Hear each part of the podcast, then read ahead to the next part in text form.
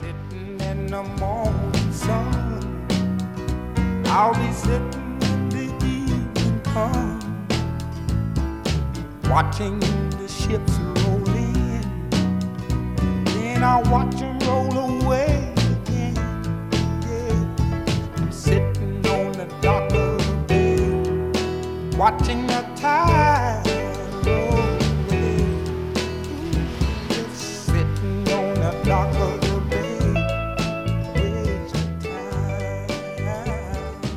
Cable Smith, welcoming everybody to another episode of Justified Pursuit. This is episode 12. Time flies when you're having fun. Alongside uh, my co-host here, Chisholm Cook. I can't believe we're already at uh, episode 12, man. I know we're we're rocking and rolling, man. Yeah, good times, good times. Uh, sorry about the audio last week. I, I know we had a couple people, including Chisholm, who goes back and re-listens to everything we say. Uh, I haven't even re-listened to one of our episodes, buddy. So thanks for doing that. Yep, that's that's that's as expected, sure. Yeah. Um, I, you know, the main reason I do it is to make sure that we've got uh, you know, the show notes squared away, and particularly if we goof up and flat out miss something or conflate some things like we've talked about, you know, I want to make sure that we're not just throwing out there bullshit and not correcting it. So right right well I, I, do the editing so i kind of get to go. i listen to it twice i guess in Yeah. that medium but Right. um, so anyway i think we've got that sorted out um, so thanks for your patience as we still are working out a few minor kinks here um, but you can find us on spotify apple Podcasts, of course our website justifiedpursuit.com uh, do leave us a review five stars please uh, is that uh, is that kosher to just ask people to give you a great review Well, liter- literally every podcast I listen to does the same thing. So uh-huh. uh, it seems beyond kosher. It seems to be the standard. the norm. Okay. Yeah. All right. Well, today we've got an, an interesting topic. Uh, thankfully, we're going to get away from uh, American politics for a little bit as that Sure. shit show continues. Well, I mean, at, at least the election. Okay. Yeah, there you go. Getting away from that. Yeah. Yeah. Yeah. Um, we're going to talk about expanding human population and measures that governments have put in place to restrict their populations from continuing to grow exponentially. Uh, and then propaganda. And, and where this stems from for me is, to be frank with you, Chisholm, I don't really give a shit what's going on in China. Maybe that paints me as having this really selfish worldview. I don't know. I don't, but again, I don't care. I'm concerned about my kids, what's going on in my country. And I don't really look at China as anything other than a threat, to be frank. So when I saw this here on American soil, this propaganda, that's when it raised a red flag for me uh, through this organization called One Planet, One Child. And we're going to get to that group here as we make headway throughout this topic. But historically, I think we need to kind of go back to the beginning and, and do take a global look at this. Um, I'm sure you're familiar with Mao Zedong. Yeah. Yeah. I'm certainly aware of him and, you know, somewhat familiar with him. I know that uh, he ushered in one hell of a bloody uh, communist revolution in China. And Yeah. there are uh, communist revolutionaries in the Pacific Northwest referring to themselves as Maoists. Yep, yep. So yeah, he um, was the founder of the People's Republic of China and was in power from 1949 until his death in 1976. the, People's Re- the People's Republic had one leader for almost 30 years. Right? Is it? That's kind of an oxymoron, right? yeah. so, uh, Marxist and Leninist at heart, his overall school of thought became known as Maoism. Uh, highlights include being labeled as autocratic and totalitarian. He's known for bringing about mass repression, destroying religious and cultural artifacts and sites, and additionally, the deaths of 40 to 80 million people through starvation, persecution, prison labor, and of course, mass executions. Sounds like a hell of a guy, right? Yeah. He's a peach, man. Pretty swell. Under his regime, birth rates in China fell from 37 per thousand to 20 per thousand. But here's the weird thing is like at the beginning of his reign of terror, uh, like up into the mid 60s, Chinese families were encouraged to have as many kids as possible. Why would that be? Um, probably so they could indoctrinate those children, um, because they were going to eliminate a bunch of their parents. Right. That's my yeah. guess. Yeah, well, and and Mao believed it would help China um, ascend into a world power. You know, they needed to have Mhm. these kids for the future, like you said. But but then, I guess he accomplished his goal because by 1970, Chinese citizens were required to marry later in life, and they had adopted a one-child policy per family by the mid 70s. So like totally walked it back. and now he's saying, okay, now we have we've I guess accomplished our population goal. Now we're going to tell you how many kids you can and can't have. Only exception at the time being like rural families could still have two children. There were a lot of unforeseen consequences, however. Like, and the one that stands out to me in, in researching this topic, uh, so you have these these kids from the 70s, they grow up, and by like 2005 to 2010 there's like this serious issue because you have only only children try to take care of two parents aging parents and then possibly up to four grandparents all on their uh, communist salary whatever that may be so think about that and that's insane Yeah, that's uh, this is called uh, unintended consequences, right? right but that's asian culture is like you- the the there are, they don't really have old folks homes like that Right.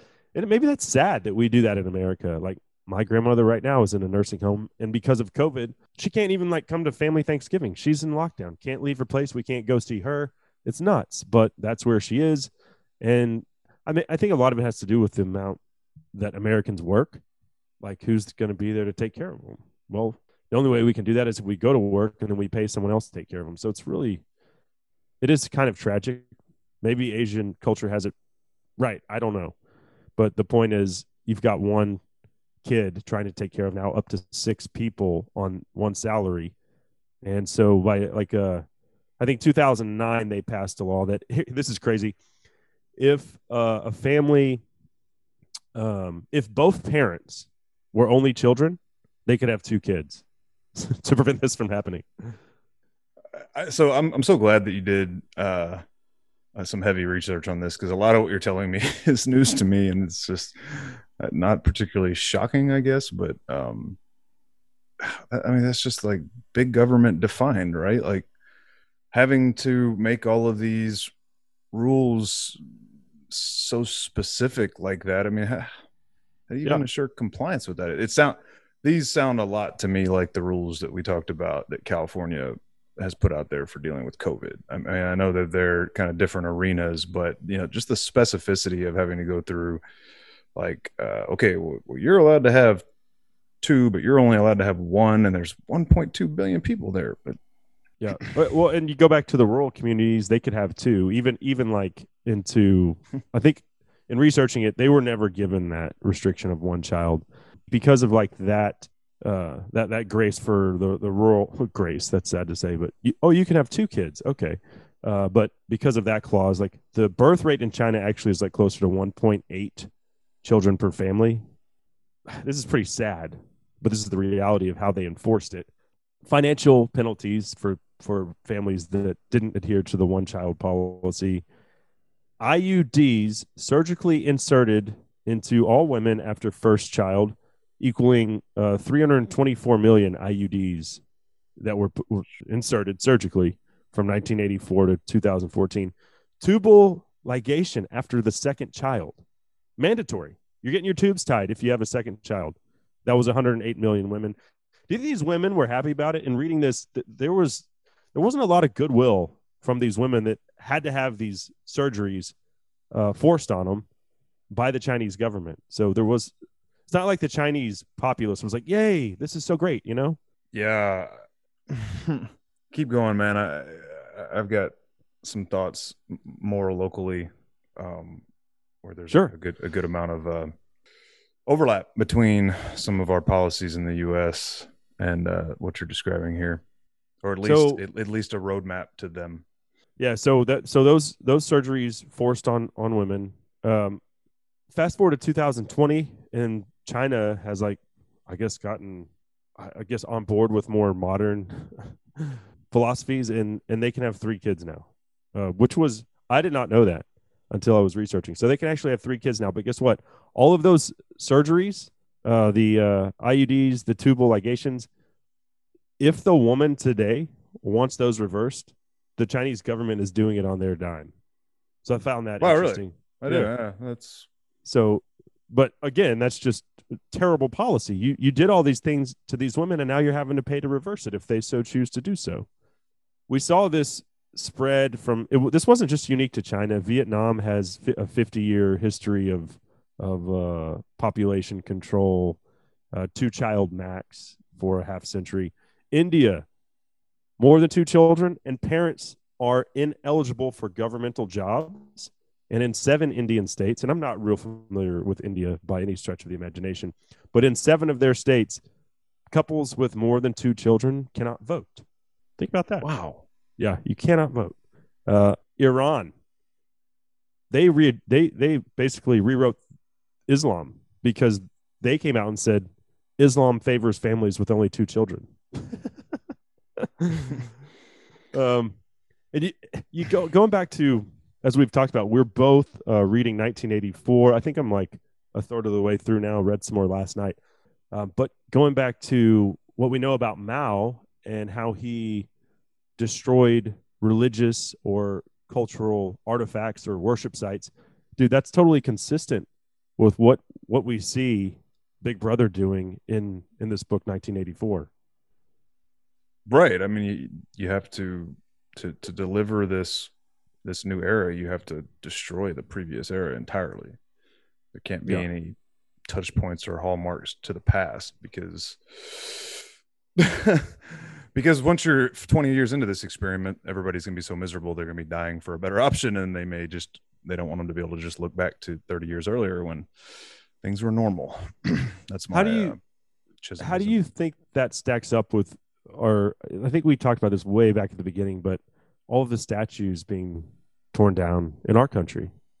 Totally. I mean, it, is it is a form of Maoism. I, think I want to say I've mentioned this on the podcast. So if I'm repeating myself, I apologize. Um, I'll definitely include some show notes. But uh, I know I've talked about the Weinstein brothers. These these two guys, one named Bret Weinstein, who was the center sort of focal point of this Maoist style revolution on a college campus in Oregon, and then his his brother Eric, who's like a second or third in, in command at Peter Thiel's Thiel Capital Group. They're brilliant, brilliant, brilliant guys. And uh, they both consider themselves pretty hard left. Yep. But they go on um, lots of different uh, centrist and, and even some straight up conservative uh, uh, intellectual you know, podcasts and things because they're afraid of this this pending, you know, socialist revolution that's going on and the you know, attack on freedom of speech in particular, et cetera. Anyway, I, I think he was on with actually with Ted Cruz um, and and uh, Ben Shapiro's partner, one of those guys at, at Ben Shapiro's group, and described what was happening in the Pacific Northwest in particular, you know, in, in Portland, Antifa stuff and everything, as uh, as a strain of, of Maoism, and he pointed to uh, Mao's Red Guard, which did a lot of what you just described. But in you know what, what you left off, I guess, was you know not only religious and and sort of cultural uh, heritage desecration of, of those types of things, but Mhm. also educational. Like they, the Red Guard, obliterated, uh, and, and by obliterated, I, I literally mean in, you know in at least one context, just just murdering, you know, by the hundreds, possibly thousands, uh, professors who had taught the old ways, right? Yeah. And going to Confucius's grave sites and scattering his his bones to the wind, as well as all known relatives of him.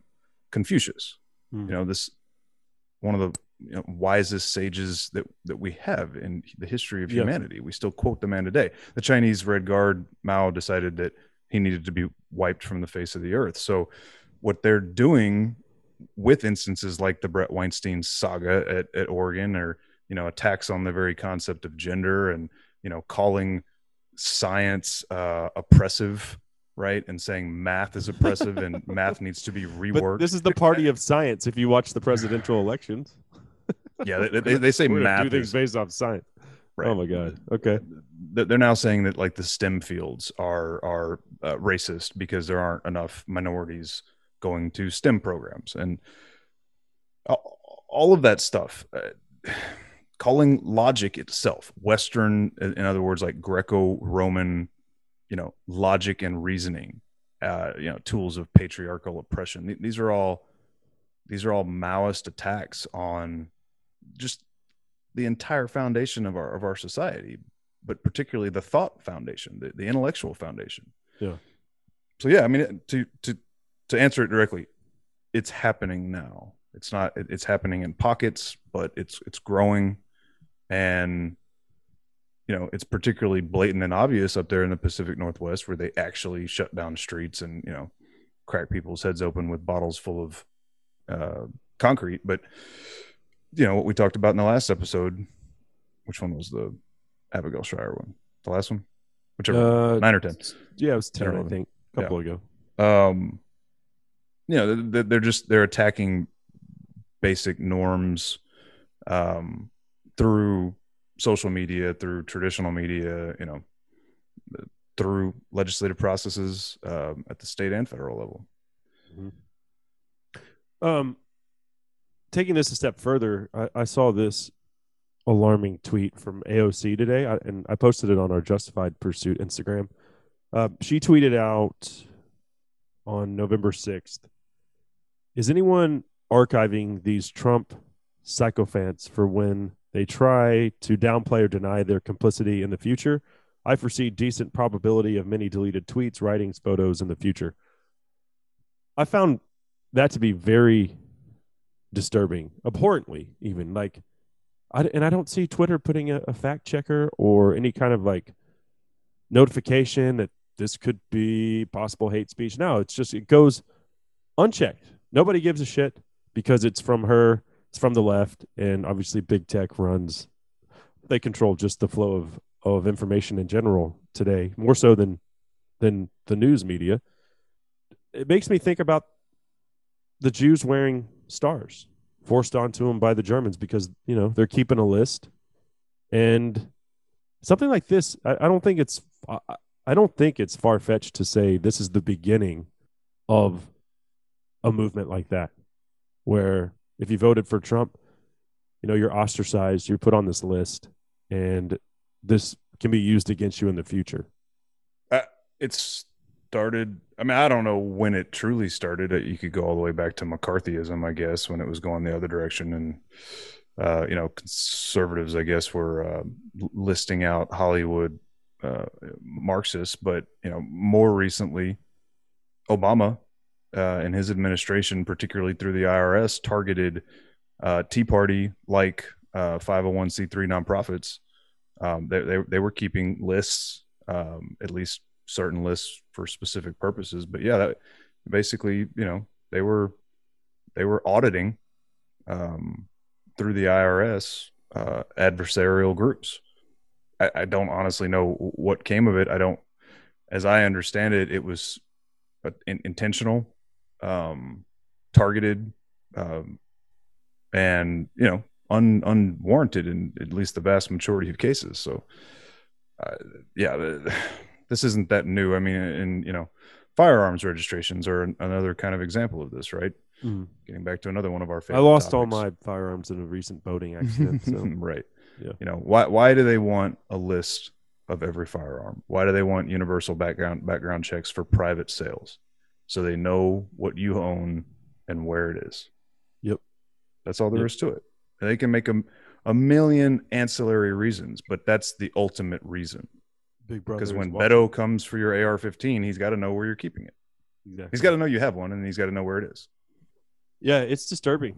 Um, and uh, here's the most disturbing thing about that uh, that tweet was that it got it's got three hundred and fifty thousand likes. That's like, and and I I read through some of the comments and I just had to quit because I mean some people are like saying yeah you should we should put tattoos on their necks so that we can see it in plain daylight. I mean that's the and, and these people weren't saying it in jest, dude. This is what they actually actually believe, and they they think AOC is some kind of leader that deserves respect, and that her opinion carries clout. you know Uh, the the fact that she and Ilhan Omar, you know, A- AOC born in the United States, right? And she got I don't know some kind of public policy degree and, and maybe even a master's, and that didn't get her anything but um, a job as a barista, basically, or a bartender, whichever one it was, maybe both. Um, she jumped straight from there to the United States Congress. Ilhan Omar fled Somalia as a refugee um, where she was basically threatened with, you know, torturous death.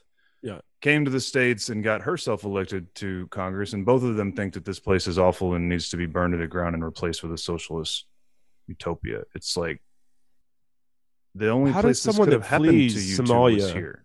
for freedom in, believe in in that philosophy. That doesn't even. I can't even connect the dots there. That's like someone that left Venezuela saying, "Oh yeah, by the way, let's vote for socialism." Right. Because it worked out so well in Venezuela. I don't their understand. hypocrisy knows no bounds. Yeah. Well, it, and I might get flamed for this, but I mean, essentially, New York just elected a set of boobs uh, when they put. I mean, like, oh, AOC, yeah, she's a good-looking girl. Let's vote for her. Like, no, No, I mean, unfortunately, her district is actually a bunch of socialists because they live down in Manhattan and they don't know, like we talked about last time, how to do anything for themselves. They want the government to run everything. The really funny thing is that the city of New York and the state of New York already do. What I don't understand is why these effing socialists think it's necessary to spread this on every square inch of the country. hmm Keep it local. Have your little socialism. Seems to be working out great for y'all. You can tell by California, their uh, education system plummeted from like first in the country 30 to 40 years ago to 49th. Keep it up. Yeah. Y'all are doing great. yeah. Uh, so okay, so we talked about kind of the the worldview on this uh, one child ideology, and I thought you know, growing up as a kid, Chisholm, I had friends. I played sports with kids. I went to school with kids that were uh, from one child families, but uh, and and please, this is no knock on on them or their parents. Uh, maybe some of them were adopted. Maybe th their parents couldn't have more kids. Maybe they didn't want more kids. I don't know that doesn't really matter. But they they were always a little different. Some people call them spoiled. Um, oftentimes didn't seem like they had a lot of patience, and I don't think that they were socialized like you were. You have a sister. I, I'm the oldest of four, so I mean it was like a zoo at, at times running around our house with four kids. But back then, so in like uh, 1975, mid 70s, um, 11% of women only had one child to that by 2015 that's 22% and this is in america so that tells me that like americans are doing this on their own already whether that's because couples are getting married later in life which is a fact maybe it's financial implications they can only afford one child maybe they only want one child whatever the case a lot of times women are having one child on their own they don't even get married and i, I bet as a kid chisholm you noticed that those interactions were maybe a little different from someone else that had a couple siblings. Yeah. uh, Again, studies on this matter abound. There's um, lots of lots of data on some of the differences between solo kids. What's what's the word for that? Um, you know, kids raised in single parent households versus Yeah. kids with siblings. I mean, even there's there's even data and psy- you know, studies on the differences between kids from multi-child households and households in terms of when they were born. So yeah, it, I mean, it, it definitely makes a difference. And I think um, I've had this theory that I've been kicking around for a little while that there's a there's a subset of society, and I, I think it overlaps pretty well with uh, the left end of the political spectrum that seems to really believe in population control, uh, generally speaking. Right. Um, and I, I think there are a number of initiatives that they undertake that all seem to be geared to that. Um, I think that the religion of climate change is probably one of the kind of primary drivers in, in the modern context. Mhm. But you can go back not very far to the last century uh, into what I think we would all agree would be you know like modern America and find where progressives um, have always been interested in. You know, we detailed some of this on the reparations uh, pod represent reparations episode. You know, Mhm. things like forced sterilization. Um, progressives in America have always been about you know changing societal demographics through uh, you know through child rearing and, and and who gets to do that in numbers like i think that particularly I, I mentioned how reparations were paid to some people in north carolina who were forcibly sterilized like what Yeah. you just detailed in china Mm-hmm. and i touched on that this happened in our country. well, so I touched on this once in passing and said we'd get back to it, and this seems to be the right context for it. Planned Parenthood was founded by a woman named Margaret Sanger, a known eugenicist. Let me read you a few quotes of uh, the great and powerful Margaret Sanger. The most merciful thing that a family does to one of its infant members is to kill it. Huh. This is off of so if you just Google Margaret Sanger quotes, Yeah.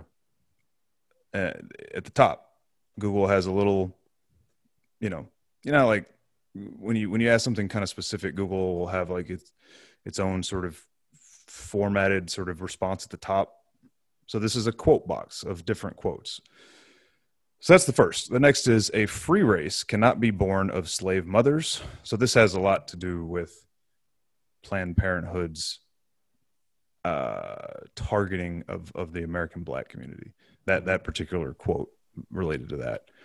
Uh, let's see. And the last one is when motherhood becomes the fruit of deep of a deep yearning, not the result of ignorance or accident. Its children will become the foundation of a new race. This woman it was trying to engineer society through who got to breed and bring children to term. She created Planned Parenthood. They stick Planned Parenthood in mostly, uh, you know, poor, destitute communities, particularly, you know, poor Black communities, but but really all poor Black poor poor communities. I'm sorry, Mhm. because their desire for going on 70 or 80 years was to, like I said, steer society towards certain kinds of people. And uh, uh, desirables was the word used by progressives of the day, right? Hmm. And man, they don't, they're just not as open about it. So, so this woman, Margaret Sanger, Planned Parenthood gave out an award for decades, the Margaret Sanger Award. You know who the second most recent recipient of the Margaret Sanger Award, an award, quote unquote, this is from Planned Parenthood's website, their highest honor, presented annually to recognize leadership, excellence, and outstanding contributions to the reproductive health and rights movement. Guess who the second to last recipient of this was? Oh God, I've got One- no idea. One Nope, House Speaker Nancy Pelosi. Oh, okay, perfect. Yeah, exactly. Eh, But inc- incidentally, that was in 2014. Somebody named Dr. Willie Parker got it in 2015. They stopped giving it out in 2015 because they started getting a little bit of bad PR Hmm. that these people were being honored in the For- name of a eugenicist. Killing babies, right? Right.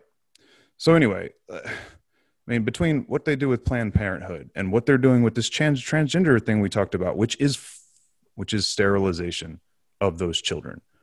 I mean, you may not argue it's forcibly. You certainly could argue it doesn't have anything to do with uh, population control, but that's the outcome. Yeah. So there's that. There's the Planned Parenthood stuff. There's the climate change thing, which they make it abundantly clear is just a problem with humanity in general. We tear, we destroy. And, you know, if they are successful in eliminating all carbon emissions by 2050 or whatever AOC wants to do, they will reduce the population primarily through like starvation, uh, people freezing to death, you know, maybe people dying of heat exhaustion, et cetera, et cetera. It, Right. the left, the left, ha- the left doesn't. Th- They they claim, as we always talk about, to be the part, the side of tolerance and the side of empathy, um, but only If it suits their narrative. and, and only to the extent that it applies to those who they agree with and the rest of the population they could just out and again No, the rest of the population's utopia. going on the naughty list. that's right to eventually as we've seen in the Soviet Union, and then in China, and in North Korea, and in Venezuela, and In in Cuba, 1984. et cetera, et cetera. You get on that list because you're a dissident. You become one of the first. You you get placed in one of the first waves of concentration of- camps. oh, just murder.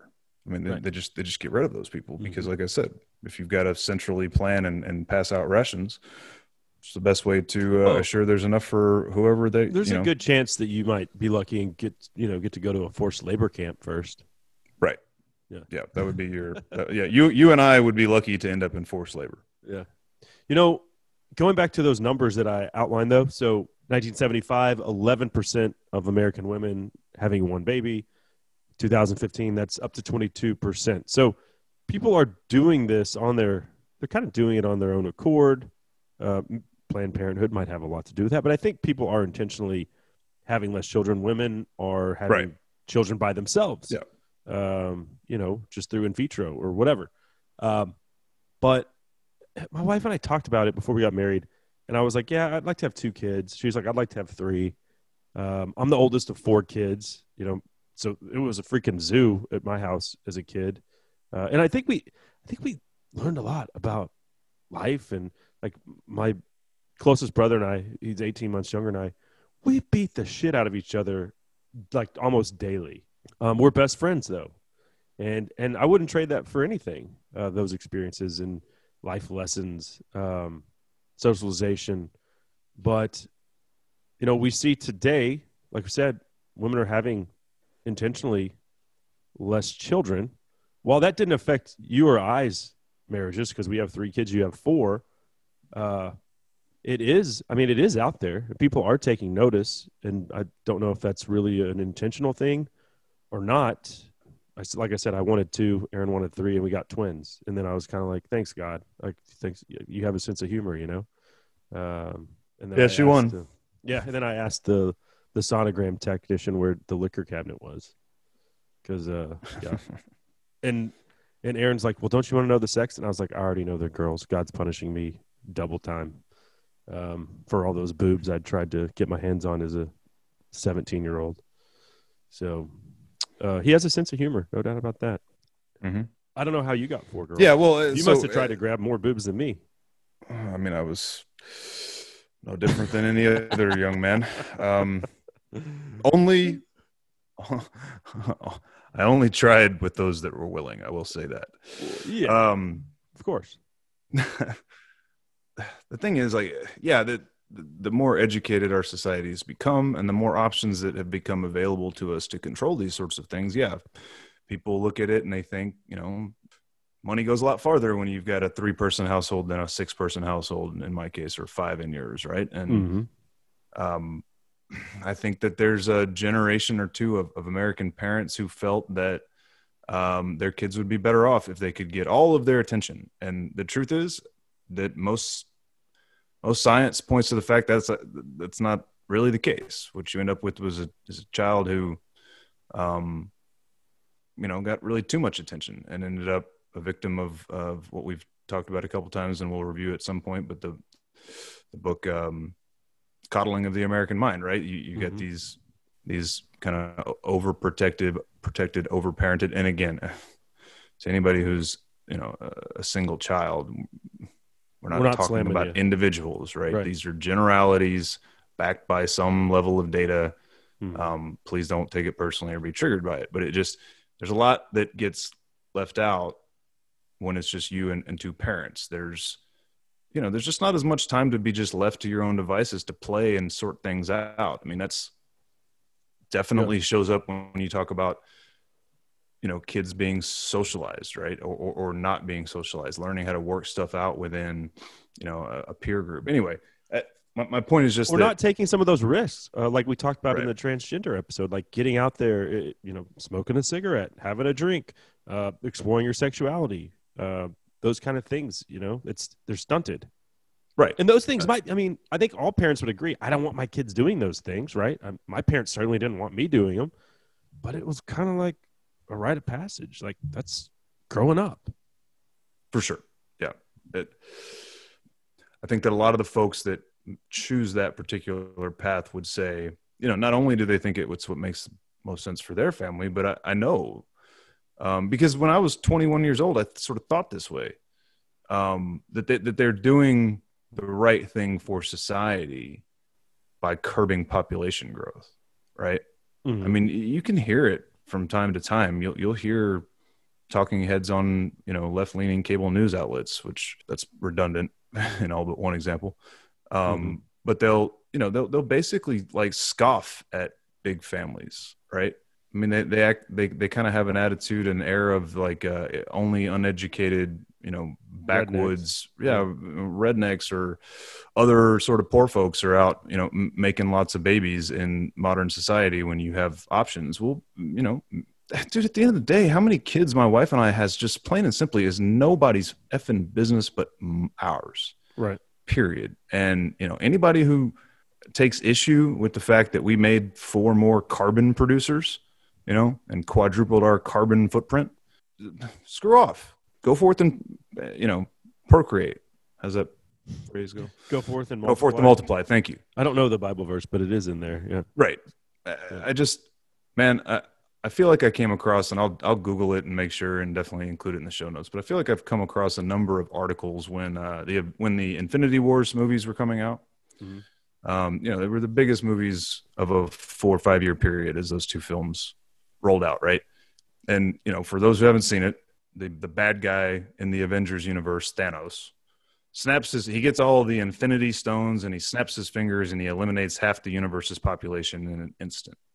There were a lot of left-leaning commentators uh, and, and sort of like pop culture left-leaning commentators who wrote about like they they they, they wrote about that in a political context and how like they, they, the movie tries to make Thanos out to be somewhat of a sympathetic figure. He cares so much. He knows that the best thing for all of life in the universe is for to have fewer people, right? Hmm. That's like that is a leftist argument to a T. Right. You know? Now, it- thankfully, you know, in, in the movie they don't really embrace it. He's the bad guy, and the people come back. But then there were commentators writing like almost cheering on Thanos for his rationale and reasoning, right? And applying it to modern day context. Uh, yeah, Ha- Have you heard of the uh, the British based organization called Birth Strike? no, Okay. So in that same vein, these are these are folks who have vowed not to have children, but are by no means celibate. Like, and, and this is an organization based out of uh, Britain, founded by uh, mid thirties lady, um, and, and they just can't they can't justify bringing a child into what they are calling an eco crisis in the world. But by no means are they not having sex. And to me, it's like a, a green light for abortion because that's I mean that's basically they're pro they're, pro choice. So obviously, you know they're doing the same. They're not really making a sacrifice, is what I'm saying. They're not like a a, a- a vow of celibacy that a priest takes. No, that that is dedication. That is sacrifice. This is just we're going to do all the things that feel good, but not be inconvenienced at the end of the day. And we're going to do it on this platform of saying we're saving the environment. So, uh, yeah, Birth Strike, interesting organization. Just to me, fatally flawed. yeah. I, I like your point about them not being willing to make any sacrifices other than, I guess, the sacrifice of an unborn child. Um, the Human sacrifice.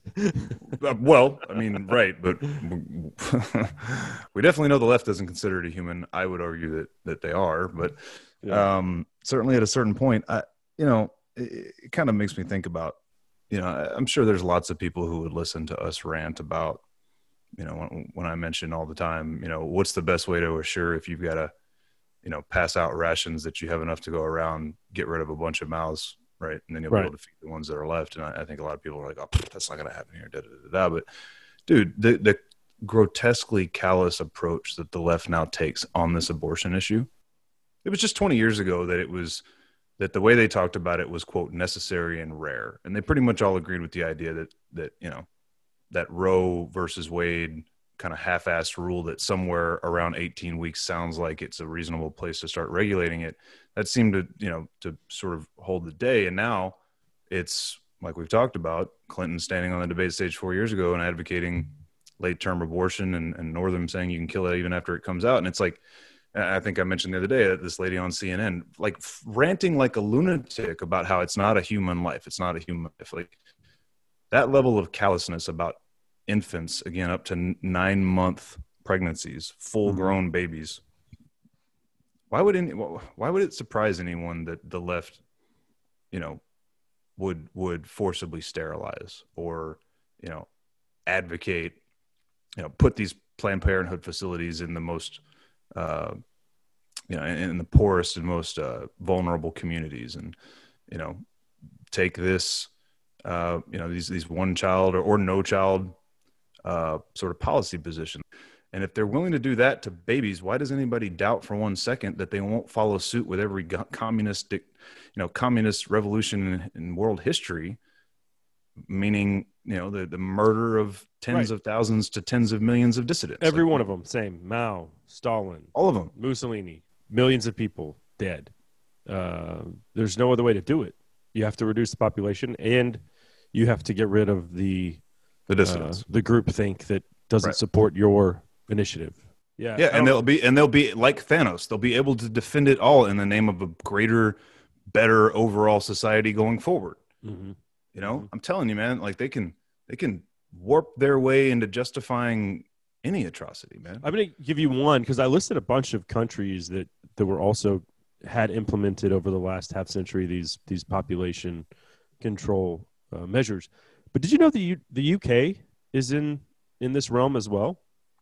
As far as what? what uh, so they have what- a they have a their pro two child policy oh, as as of uh, 2015 they so they give you tax cuts and benefits for the first two children only and after that they're you know if you have a third child you know no benefits so you know, yeah. and that's on its face, on its on its face, I could look at that and say, uh, the government has to have. Yeah, uh, uh, uh, here's the way to say that. I like that better than incentivizing making more babies by saying we'll give you more and more welfare checks the more Sure. babies you have. Yeah. Um, at the same time, you know, it's it's far less atrocious or it, it, like you said you have less problem with it than than saying well, but but it is an intr- it's a dramatic intrusion into the lives of their citizens, and you know Or any good old look at yeah, any slippery slope argument applies, right? Right. What, what's next? Although you know, again, I may balance that by saying, if the difference is government benefits being provided and then ultimate, uh, you know, and then cut off at a certain point. I mean, I guess I would argue what was with the government benefits in the first place. But you know, we get tax breaks here in the United States for, Yeah. um, you know, basically each child that we have. So, uh, like I said, it, it, it's a trend that kind of goes in a certain direction. And I, Yeah. I, while on its face, I don't think that sounds horrible.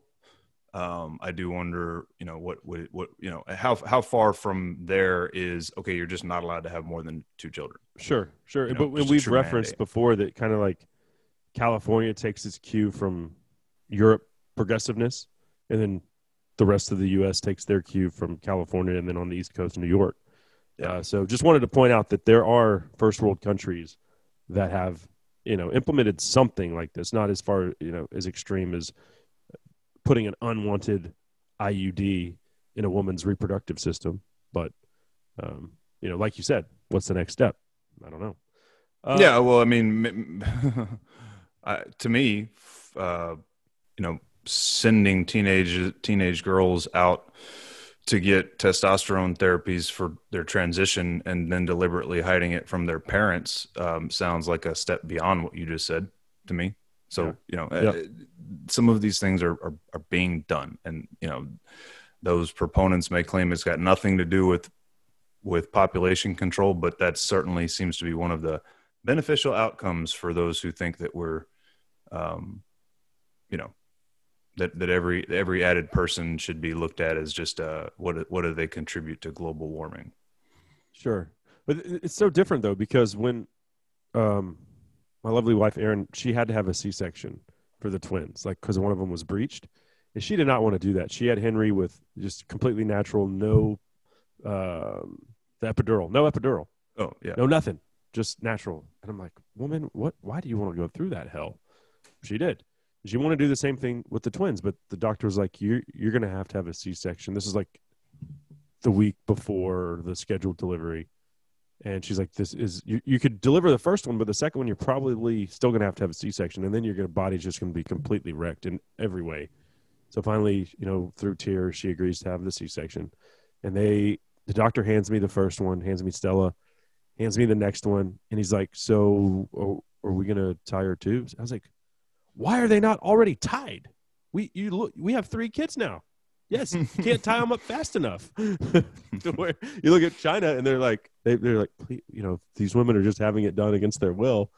Uh, totally opposite end of the spectrum. But uh, but yeah, like I said, I wanted two, she wanted three. God had a sense of humor. What brought up this whole conversation for me? And I sent you this text. It was a billboard that someone had uh, sent me a picture of, and I believe it was from. It looked like it was from downtown New York, but come to find out, these billboards are all over New York subways, uh, downtown Chicago, um, also all over the West Coast. And it was from One Planet, One Child, this organization, uh, which is, you know, I found it disturbing. It, it basically said the greatest gift you can give your kid is to not have another one. And I want to play you this clip off of their YouTube channel um, because I think it's pretty telling and disturbing at the same time. Okay, so here it is. I have a beautiful vision of a future in which every child is loved and has a life of opportunity, plenty of jobs, food, fresh water, and affordable housing. Whether it's the climate crisis, reservoirs dropping, deserts expanding, species extinction, or crowded freeways, truly solving today's most urgent crises requires we address the root cause. We all know the world is overpopulated. Some are afraid to admit it. Some want to profit from it. And the rest of us, maybe we've been afraid overpopulation is just too big a problem to solve.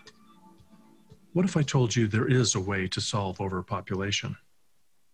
Humanity has been busy for the past 60 years demonstrating we can do the one thing that will solve the problem. We have been shrinking our families. In 1960, the average family had five kids. Today, the average is almost down to two. Problem solved? Not quite. We started too late and we moved too slowly. So today, we're nearing 8 billion, and we're still adding 84 million to the planet every year. If we don't pick up the pace on the small family solution, we could hit 11 billion by the turn of the century. That wouldn't be pretty. So at World Population Balance, we're proposing a more beautiful path. If we can rapidly alert the public and rally a worldwide effort to voluntarily choose one child families, look what happens. Instead of 11 billion people in 2100, we're near 4 billion, half of today's population. Isn't that beautiful? I mean, that pretty much says what we're what we're getting at is about as directly as it possibly could.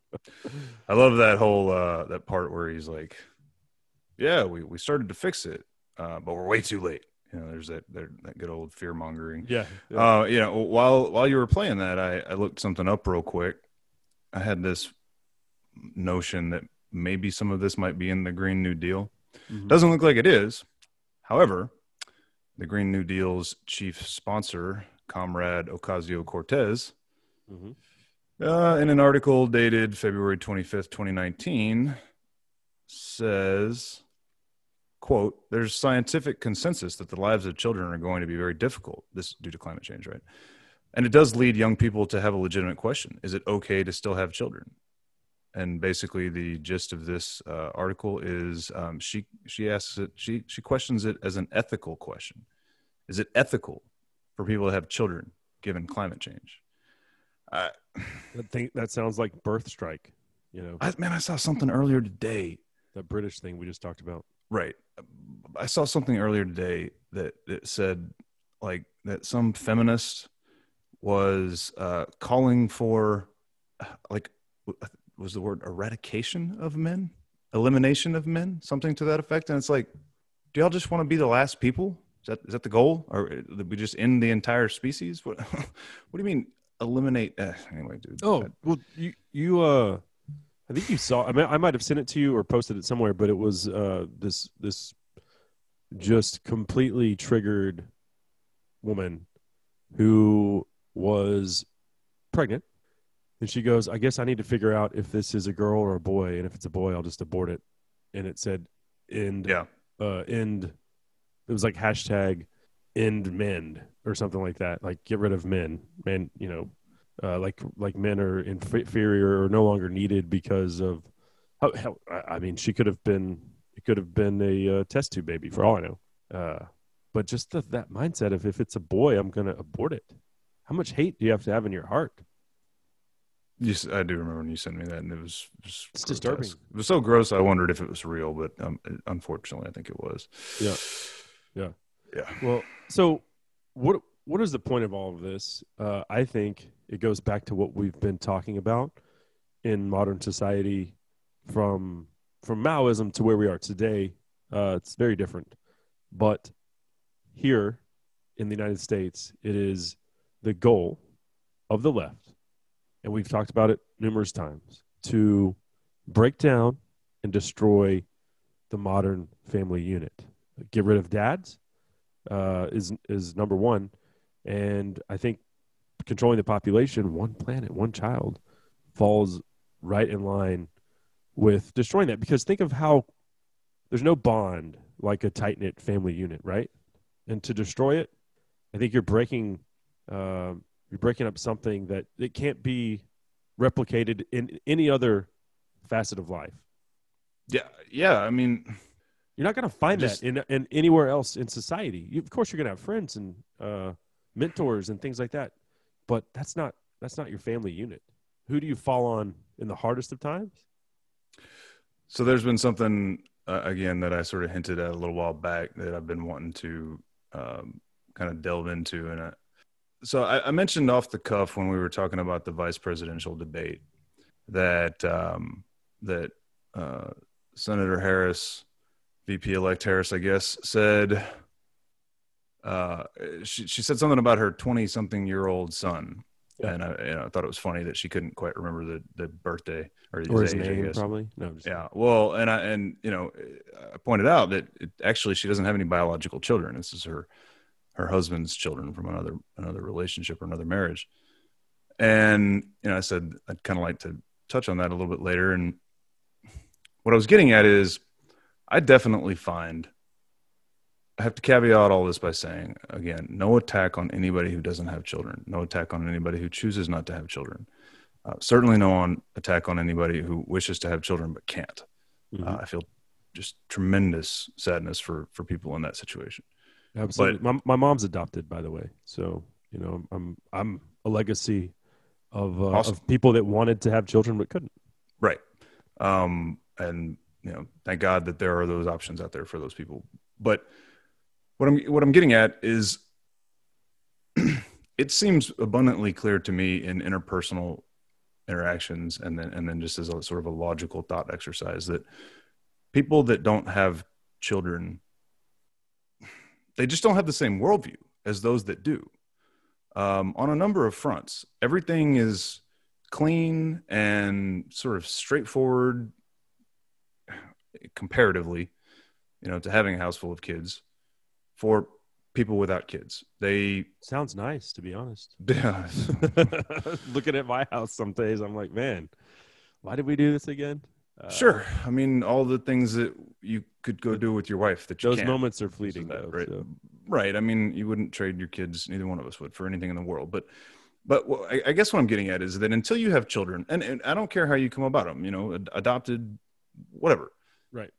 I- un- until you have a small human that lives in your house whose entire existence you're responsible for um, you're the most important person in your life whether you admit that or not it's Right. a fact they're they're I, I, I just would imagine that the vast majority and i think probably upwards of 90% if given magic truth serum and 100% honesty you know deep in their souls they they know that there's probably nobody that they would flat lay their life down for maybe a spouse Mhm. maybe um but any single parent would absolutely at least say that they would jump in front of a bullet or a train for their children um they would all say that, and I only say say because you know, And I think I think generally they would all do it. To be frank, I, I, I think the I think the vast majority certainly would, right? I, I- I do think there, you know, are moments when people just freeze and, and who knows, right? Wh- wh- Whatever. The vast majority of parents would absolutely die an excruciating death to make sure their children survived, right? And so that puts those of us with kids in a position of having something in the world that's more important than ourselves. And and more importantly, maybe something that that we bring to the world that not only we find more important than ourselves, but that, but that by design is supposed to live on after us. Right? Like I now that I'm a dad, I look at my children as a legacy mm-hmm. right? My children, my grandchildren, my great grandchildren, that's the only thing I'll leave behind. And and I think that's the way m- most parents view children and and then humanity, you know, accordingly, right? And and so people without children, again, there are plenty and plenty of great people who do great humanitarian work, and this is a gen, you know a generalization, right? But they don't have that same level of genetic, you know, genetic investment in the future of society. They just don't. They Right. can, you know, again, eh, they none none of them would probably admit it as such, but when they pass on, what they'll think of as their legacy will be the things they did in their lifetime, not what they left behind, which will continue to contribute to society in future lifetimes, right? Sure. So, so I mentioned Harris. As it turns out, I did some googling in the last couple of weeks, and I learned that uh, there are two extraordinarily prominent leftists in American government right now that also don't have any children, and that would be Justices Sonia Sotomayor and Elena Kagan. Staunch leftists on the Supreme Court, no kids. Um, it's funny because uh, this is a cohort, and I could probably do some research and, and list, unfortunately, many dozens. It's AOC would certainly be on the list. I'm pretty sure Ilhan Omar doesn't have any children. Um, as far as I know, the whole squad may not, and I'll check on that and could put it in the show notes. But my point is, all these people claim to be about the betterment of all of society, but um, they don't contribute to it um, in the most real way you can by producing offspring, right?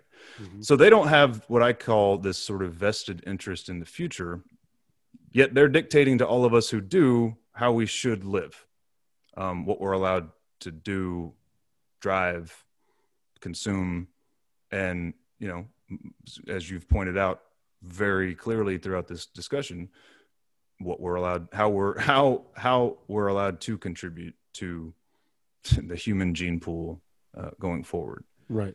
uh, you know, some of this I'm really thinking out loud on. I, I've had these thoughts and hadn't really had a chance to discuss them. So I think. It, I mean, it's certainly worth pointing out what you've brought to the table here, as far as these Yeah. people wanting to tell us how we can and cannot procreate, that really have no skin in the game, so to speak. right, yeah, yeah. I, I would love to do a poll of that California Teachers Association that we we talked about uh, on the Abigail Shrier podcast. Um, you know, the, the ones who are adamant that parents be kept hidden. You know, that, that their child children's activities be kept hidden from the parents. for the betterment of society. I'd love to have a poll of how many of those, particularly like the lady that that Schreier got the email from, who was talking about how the uh, the schools should be this like hub of social justice and all that stuff. I'd love to how many know how many of them have children of their own. Um, I, I just uh, th- there's just some sort of nexus or connection between not having that vested interest in future generations um, you know through your own offspring your own contribution to it and this uh this self-righteous belief that somehow you still know what's best for them. You know, You know, like they, they're sitting there saying they know what's best for our kids i don't i don't think i've dropped this word on this podcast yet but fuck you anybody who dares try to tell me what's best for my children or my great my grandchildren or my great grandchildren. I, or I try just, to, or tries to indoctrinate them with things that, that you don't want them indoctrinated with. They don't have the Right. right to do that. You're their you're their parent. It's your job. You know what? Um, this is interesting because my son, who is seven, is really. I think it's it started with the yard signs, the Trump and Biden yard signs in our neighborhood. He's asking about it, and then we get into the election, and he asked me, "Well, hey, Dad, who are you voting for?" And I was like, "Well, I'm voting for Trump." And and here's some of the reasons, very elementary things you can tell a seven year old. Like, um, I'm afraid that if Biden gets elected, you know, things might change for for the guns. Number one, and so we're sitting there talking, ex- trying to explain this thing to a seven year old without going into too much detail. And I give him the impression that you know we're supporting Trump, but more so we're supporting freedom. I guess is the easiest way to sum it up. Freedom to do this, to, to believe what we want, to have what we want, to, you know, go where we want to go. Well, he ends up talking to my wife. And she gets the impression very clearly that he's he's confused as to why anyone would vote for Biden. Um, and I said, you know, maybe I could have done a little better job. And, and we're actually walking to school to pick them up. This was like last week. And and I and I started to apologize to her. And I said, you know what, Erin, I'm not going to apologize. I'm his father. It is my job to raise him the way that I want him raised. It's my job. It's my responsibility. And I'm going to teach him what's right and what's wrong. And in this election, I think it's very clear there's a choice for freedom and there's a choice for oppression. And so I'm not going to apologize for that. You have to to form a basis for the way you want them raised at some point in this election I thought was a perfect way to do that. And uh, and I like I said started to feel a little bad and then it was like, wait a second, I'm his dad. My dad raised me a, a certain way. And I'm going to raise my kid a certain way. And I'm not going to apologize for it. Yeah, I don't think you should. Um, you know, I said during that uh, discussion of irreversible damage, I, I think the single thing we touched on in that entire conversation that I found the most appalling was that a uh, you know a, a teacher, whether it was California or New Jersey, uh, I can't recall, said uh, that that parents' parental rights cease when a parent drops their child off at public school. I I just uh, I'm sickened by that notion. Yeah. I'm sickened by the notion that anybody would challenge your ability to teach your son as you see fit.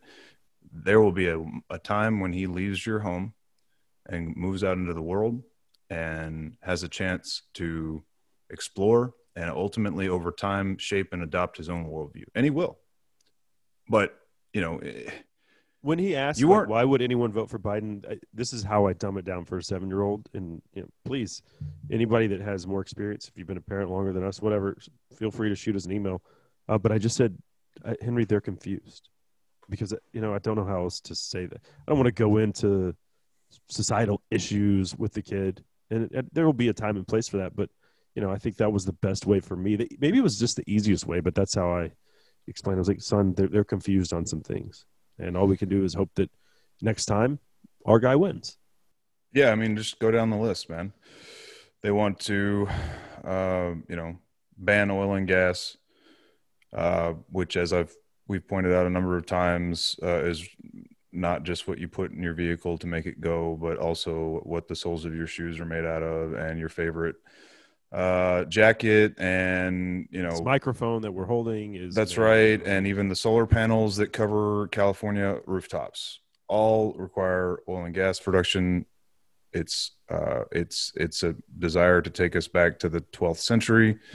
That uh, defunding the police, uh, calling the nation uh, racist to its core, and necessary you know, that, it, that, it, that it requires being over, you know, basically just overthrown and restarted aborting children up to nine months of pregnancy, uh, killing them even after they came out from a botched abortion. Oh man, what else? The list goes Uh, on and on. All things that yeah, I dude, I mean, comfortable saying those are all- seven-year-old.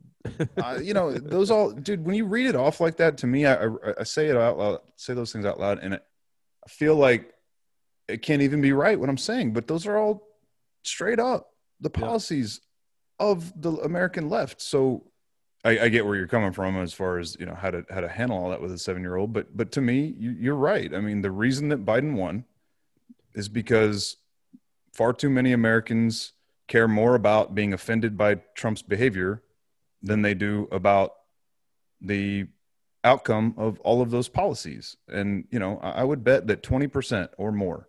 But uh, twenty percent of the Biden vote probably voted for him just because they didn't like Trump, not because they like Biden.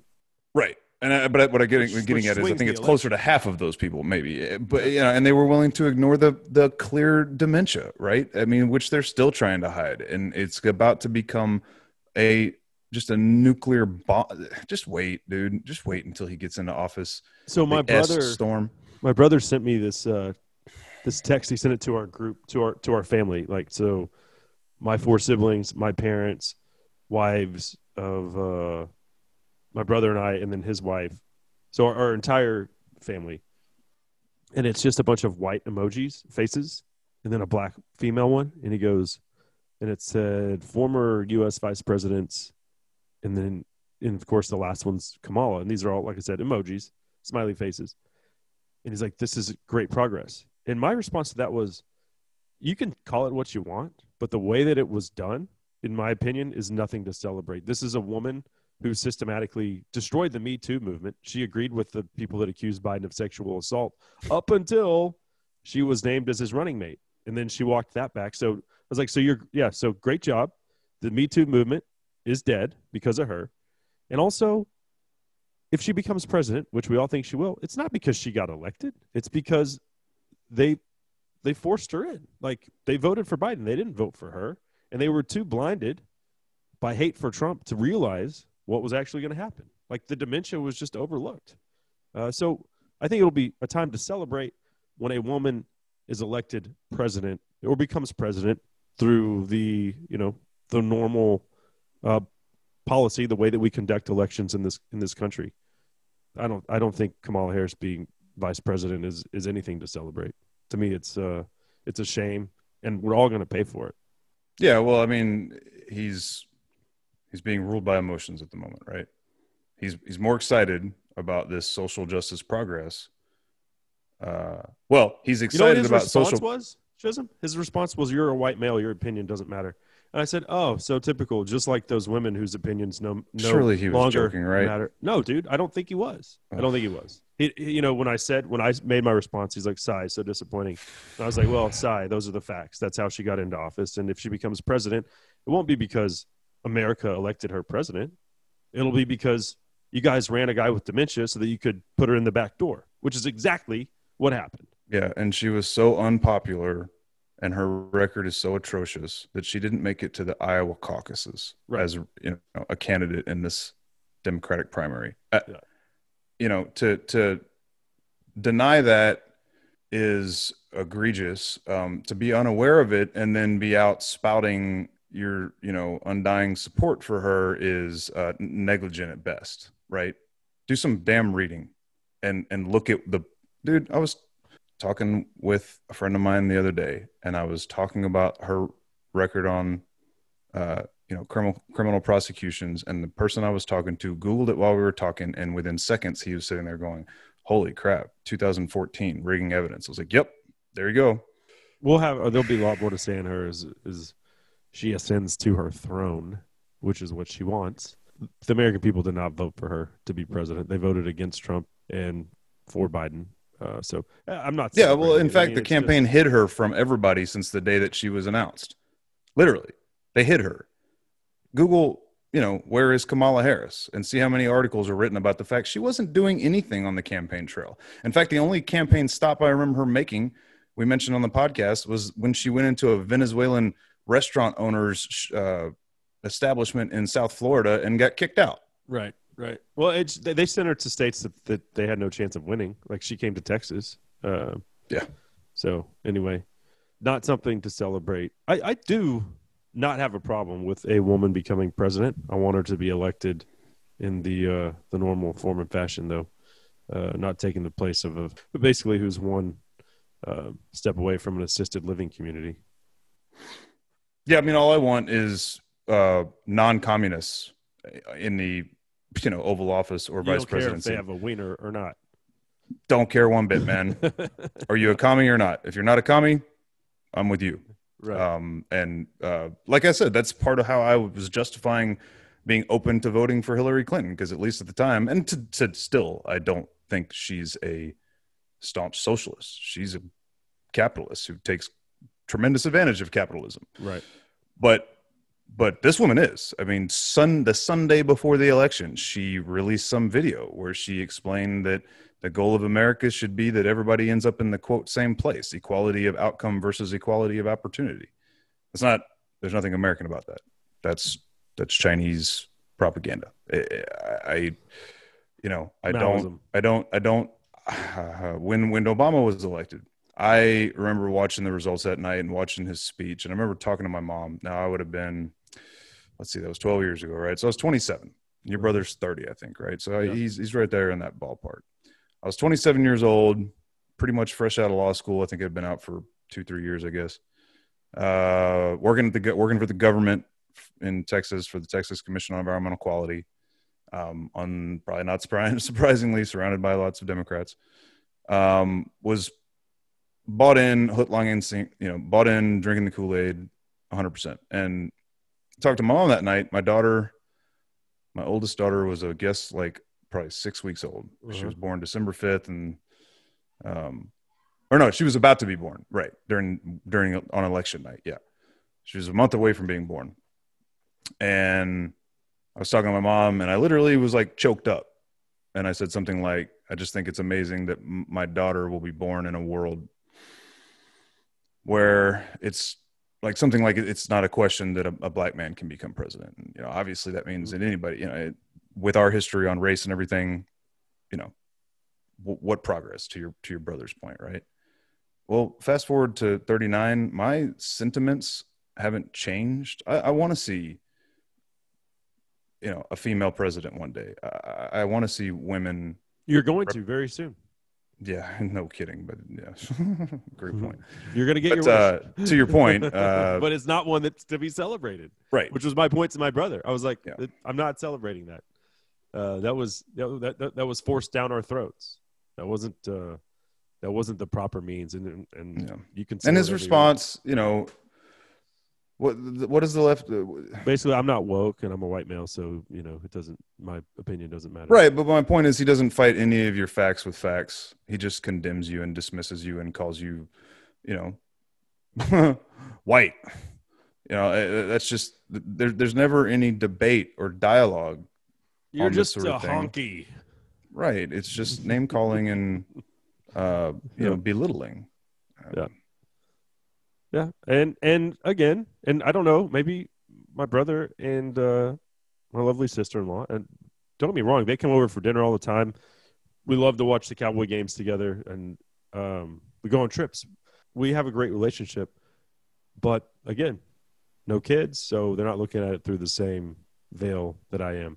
And in my day job, it's the same thing with hunting and conservation. Like I want there to be wild places and animals for my kids to enjoy pursuing and seeing and experiencing all of those wonderful things in the outdoors that, that I believe the creator gave to us, uh, which is why I fight tooth and nail every day for conservation, which the people like that don't have any skin in the game are the ones trying to tell us that we can't hunt. You know, they're not contributing any money. They're, they're nothing. They're just emotionally standing up on uh, a soapbox and telling us, just like you said, no one's going to tell me how to raise my kids. They're telling us how to manage wildlife when they don't have a, a freaking clue. Watch my language there.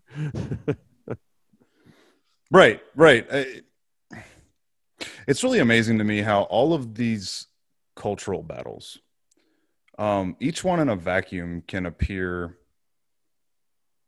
unrelated, right? Like, like the anti-hunting crowd, um, you know, would claim that they're about protecting animals' lives. Mhm. Don't worry about the fact that if you don't slip an arrow or a bullet through their rib cage, some other animal's probably going to disembowel them while they're alive. Whatever. Doesn't matter to these idiots. Um, it's about loving animals, right? Um, the the environmental, you know, concerns. uh, Screw the humans that that need to be able to eat. We we need to make sure that the, the, these models, these these computer models, never come to fruition. Whatever, it, lim- limiting limiting a, a, person's carbon emissions. I mean, that's definitely one of the things foreseen in you know the Green New Deal is limiting individuals like ability to tra- travel by air, right? So that you you have a, a smaller carbon footprint. Mm-hmm. Um, I could probably name three or more, four more things if I wanted to sit here and bog the podcast down. My point is, what they all do ultimately is strip people of their ability to fend for themselves, right? Mm-hmm. Um, to some extent or another, it, it, it, it, they, they take these initiatives in the, you know, under the guise of, of, of protecting something. Um, but at the end of the day, they, they're always geared at um, people who know how to take care of themselves and provide for themselves. And unlike New York City, know, you know, where they want everything right done for them because it's convenient. That's right. The majority, yeah, the majority of those folks don't live in an apartment in the inner city. You know, I mean, even even the folks in Manhattan that like work in a mechanic shop and stuff like that. I, I bet most of those guys can't afford to live in Manhattan, right? Yeah. And and if they can, more power to them. But it, it's just there there there is a thread there, and it I, it makes you wonder if there's some you know grand puppet master above in charge of all these ideas that that's their goal is to have everyone you know reliant on the system so that they can spread their socialism. I, I, tend to think that that seems to be the case and they come up with clever you know brainwashing techniques to convince subsets of society that these measures are all necessary for you know the individual purpose that they state but the but the grander broader purpose is to make everybody dependent Right. Anyway. Yeah. No, absolutely. Absolutely. Uh, you know, it's the same thing. Incentivize it, get them dependent on you. And then, I mean, that's how they keep the cycle going. Uh, I don't know. We'll keep fighting the good fight. Um, and we'll keep making babies. Well, we won't, but hopefully other people will. We're done. yeah. We're tapped out. I'm definitely out of that business. but we did our part. Uh, interesting conversation today that is going to do it for episode 12 of Justified Pursuit. You know, I do want to open it up. If you guys have any uh, topics that you think would be a good fit for uh, for this format, shoot Chisum or I an email. Uh, you can find me at Lone Star Outdoors Show at gmail.com. Chisum, give your email again. Yeah, use Chisum L. Cooke at yahoo.com, C H I S U M L C O O K E. Uh, perfect, perfect, perfect. Well, for Chisum Cooke, I'm Cable Smith. Thanks for tuning in to Justified Pursuit, and we will see you next time. Take time with a wounded hand, cause it likes to. Take time with a wounded hand, cause it likes still. Take time with a wounded hand, cause it likes to heal. I like